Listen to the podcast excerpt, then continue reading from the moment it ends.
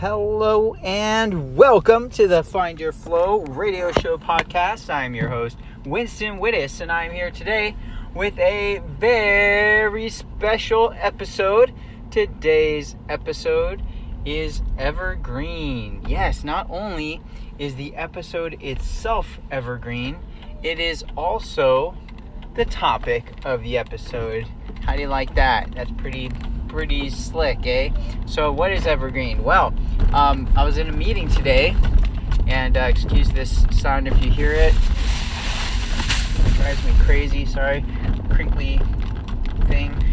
Um, I was in a meeting today, and somebody mentioned the word evergreen, and uh, the somebody else didn't, hadn't heard that term or hadn't heard it used the way that it was used. And uh, that you know, is interesting to me as a marketer because that's a pretty big concept in marketing for a lot of us and content creators. We want to create content that lasts for a long time, that is relevant for every season, right? An evergreen plant or tree is a tree that is green all year round, right? Whereas some trees are seasonal, you know, they bloom during one season, they lose their leaves during another. There are other trees that are evergreen, they're green all year round. So that concept is a big concept, especially here at Find Your Flow, where it's kind of weird, I guess, because I um, record the podcast, not the, the interview should, for the most part, be evergreen. Um, the in between episodes, like this episode, I record as I go through life. So there are things that are contemporary to the time I'm recording it, but I do not publish the episode right away. I put it in the queue and I release them once a week, and I may start releasing them a little bit more often, but um, but it'll still be in an order. It'll still be sequential. So there's kind of this sense of building, I think, and maybe maybe not, but I think because I reference previous pod podcasts a fair amount and be like, oh, yeah, I already talked about this, go check that out, right? But then I think also there are topics that are that are evergreen, that are unchanging, that us as humans deal with, whether it's now or one hundred years ago or one hundred years from now. And so consciously creating content that is evergreen, it does take a little bit of awareness and practice, right? Because if um, some of it is, is uh, uh, you know, hey, this is happening today. This happened today. Oh, we got a sale this week. It's like, well, if I publish this podcast, I got to know exactly when, when that sale is going to be. And that is, uh, that is not one of my strengths in a sense. But this evergreen concept kind of is, and what is cool about it, I think, is that because I'm wanting to make something that's evergreen and that lasts for a long time, ideally many, many years after even I pass away, ideally this could be some kind of legacy, I hope, for information and value. That is my dream, one of my dreams. And so this idea of things like sales, for instance, um, Uh, and or like, hey, we're gonna a promotion. Hey, this thing is on sale. Buy it, uh, you know, now within the next twenty-four hours and save a ton. Well, if I don't even know exactly what week I'm gonna publish this episode yet, and I don't know when you're gonna listen to it, right? Because you might, I might publish it, but you might not listen it to it that same day or the, a week later, or even a month later, or whatever. Maybe you don't find the podcast till years later. How could that still be relevant to you? It, you know, if if I'm saying things that are outdated, then it's like, oh, then the podcast would lose value. Or if I, and if, you know, I'm going to have certain sales that they are, you know, very much set in a real time. And real time. Ha ha ha. Um, but there's more, for me, I think there's more value, or, or there's a certain value in making the time relative to you. And so how would I do that? Well, I can say, okay, friend, you know, you go to the show notes for this podcast episode. This podcast is called, this podcast episode is called Uh, and I said it, but I wasn't really listening. What was it called, friend? Whatever I called this podcast episode, you go to findyourflow.com forward slash podcast and find this episode. You read the notes. I make you a special offer. Now, if you knew, hey, Winston recorded this episode a year ago, well, that offer would probably be dead, right? It's like, well, he said you got twenty-four hours to get it at half price. Well, if that was like a year ago, then there's no point in going there.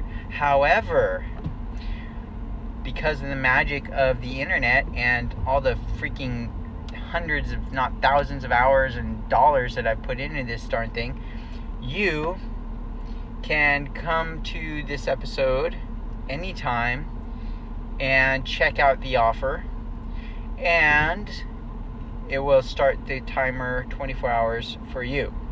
Isn't that cool? I think so. I think it's so cool that I spent, I don't know how long, trying to figure out how to make that happen. it's, it's cool. It's cool. This is cool for us internet marketing dorks that think this stuff is like the most magical thing. So, evergreen. How can, what kind of things can I or can I not talk about that will hold their value equally well throughout the ages? There's a book I heard uh, at that meeting again today, um, that Meditations by Aurora, Aurelius.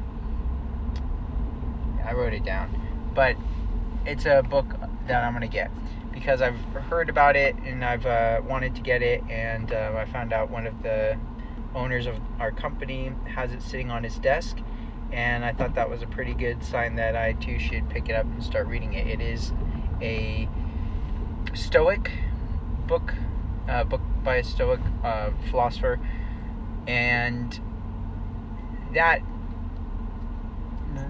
it's very old, I guess is kind of the part it, point. It's old, and yet it still holds value, right? It's still relevant today. And there's other books, right? Somebody could say, oh, well, the Bible is also old and it holds stories. And it does, absolutely, right? There's people from all over the world read that, and they read the Quran, and they read the, um, you know, the Torah and all these things. So there's these books that have held value for people over the years. So what part of it, what aspect of it is the value? I think part of it is the human element, right? The human experience. Hey, people in olden times, biblical times, were dealing with these same problems that we face today, right? We still have these situations, and back then it was like, okay, well, here's how we deal with them. Here's a code of ethics for life, if you will. Like, hey, do these kind of uh, follow these programs, and um, you'll stay out of trouble, right? God will be happy. You'll live a better life. We won't have to execute you, all that kind of stuff, right? So doing that now, how can I provide content that is evergreen? How might you provide content that is evergreen? What things are you doing in your life that you'll be doing maybe for your whole rest of your life? So this this kind of ties into, for me, for flow, with like bigger flows and life purpose. And I was um I had, you know, I have my goals for the week, right? The the projects I'm working on, and I crushed a big goal on a Tuesday, Monday night actually, and then I was able to wait wait what day is today? Tuesday's today. Did it yesterday, so I must have finished it Sunday night, gotten it out Monday day. Yeah, that's what happened. And it was a big project, and it was um, kind of a passion project, right? So like nobody's holding me accountable for this. It was actually kind of a secret that I was even doing it, just because, yeah, just because, um, you know, but then I did tell, uh, you know, my wife, Elena, like, hey, this is something I'm working on. And then I told uh, one of the guys at work, because I realized, oh my gosh, it's been a year since I actually started this project. I, I did it a year ago, and I kind of pulled the trigger, but kind of didn't, on delivering it, publishing it. And you know, had just kind of a lot of back and forth internally about, did I do the right thing? Should I have fully published it? Should I have not published it at all? Was that too much? Like, I, you know, and it was uh, just, it was a tough situation. Tough, tough decision for me, personally. Uh, so anyway, this time around, I feel like I handle it, handled it a lot better. I was more prepared. I've, you know, just kind of went at it at a slightly different angle. We'll see what comes out of it. Maybe something, maybe nothing. Either way, I'm not attached to the outcome. And as I was um, kind of going through the whole process, it's like, man, it's already been a year. It, you know, kind of in a blink of an eye since I started this thing. And then I look at this other project. So I had this project, um, I have a grappling dummy that I've been building. You know, I'm into Brazilian jiu-jitsu. That's one of my passions, and that's how I get exercise. And so over the years, I wanted to be able to work on certain aspects of this martial art, and I found that there was no great ways to do it at home. You know, my wife, she's not really into being my grappling dummy and letting me do arm locks and chokeholds and these things on her. She doesn't like that at all. So I had to come up with an alternative. So I built, started building a grappling dummy, and I went online and, you know, I'm looking at all the YouTube videos and seeing how other people are doing it, and then I realized I don't really like to build stuff out of wood or with these other things, and I'd rather just pay for it. And then I did buy one grappling dummy, and it's awesome. But it's it still didn't have, like, there was still something missing, certain components that I really wanted to work on that it just didn't do. So I decided I'd build it myself. So, you know, over the years, years, I've been working on this guy. Um, you know, I, I got most of it, a good solid portion of it done, and some parts that are pretty freaking awesome, if I do say so myself. And some parts that, uh, you know, are not done yet. And so one of my goals for this weekend was to buy some more materials so that I could finish this guy out. And, you know, I did make it out to the, the hardware store, bought the materials, got back, and didn't have any time to actually work on the guy. And so the materials, you know, plopped there in the garage, sit next to uh, the guy who's unfinished. And, you know, there was a part of me that was, like, super frustrated. It's like, ah...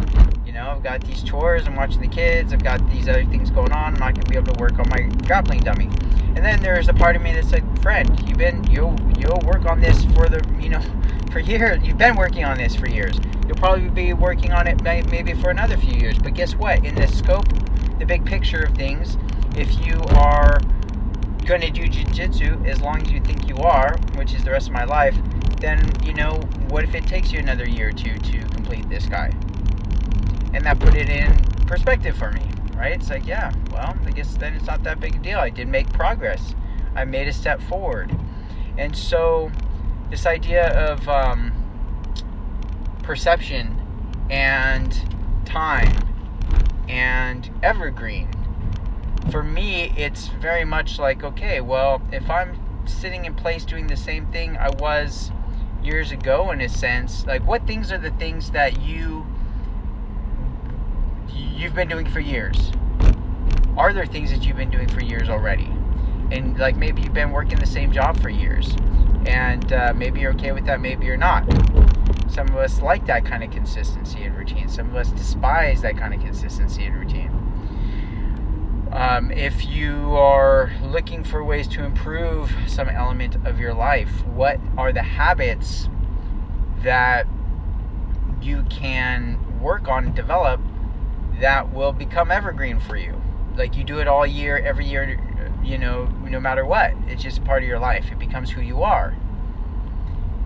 So that concept of evergreen is, I think, applicable in different ways. And so this podcast, uh, I try to keep evergreen. And the book series, I try to keep evergreen. So with the book... you know, that is, for me, kind of like a modern-day Bible. And the way I mean that is, you know, if you look at the Christian Bible, Christian Catholic Bible, um, King James Bible and whatnot, there's all these different authors, right? It's compiled over many years. It wasn't just somebody sat down and wrote out the whole thing, right? It's a bunch of, it's like a compilation. of all these different stories, sixty books and the whole thing, right? So you've got to imagine, or I imagine anyway, like, you know, different people have different takes on things. They share their stories. There are threads that run kind of uh, through the whole thing, and there are maybe different takes on different things that, um, you know, are open to interpretation, and, you know, time changes the meaning of some of this stuff. So there's definitely that part of it, right? And then there's the stuff that's kind of evergreen, the stuff that still makes sense today as it did then.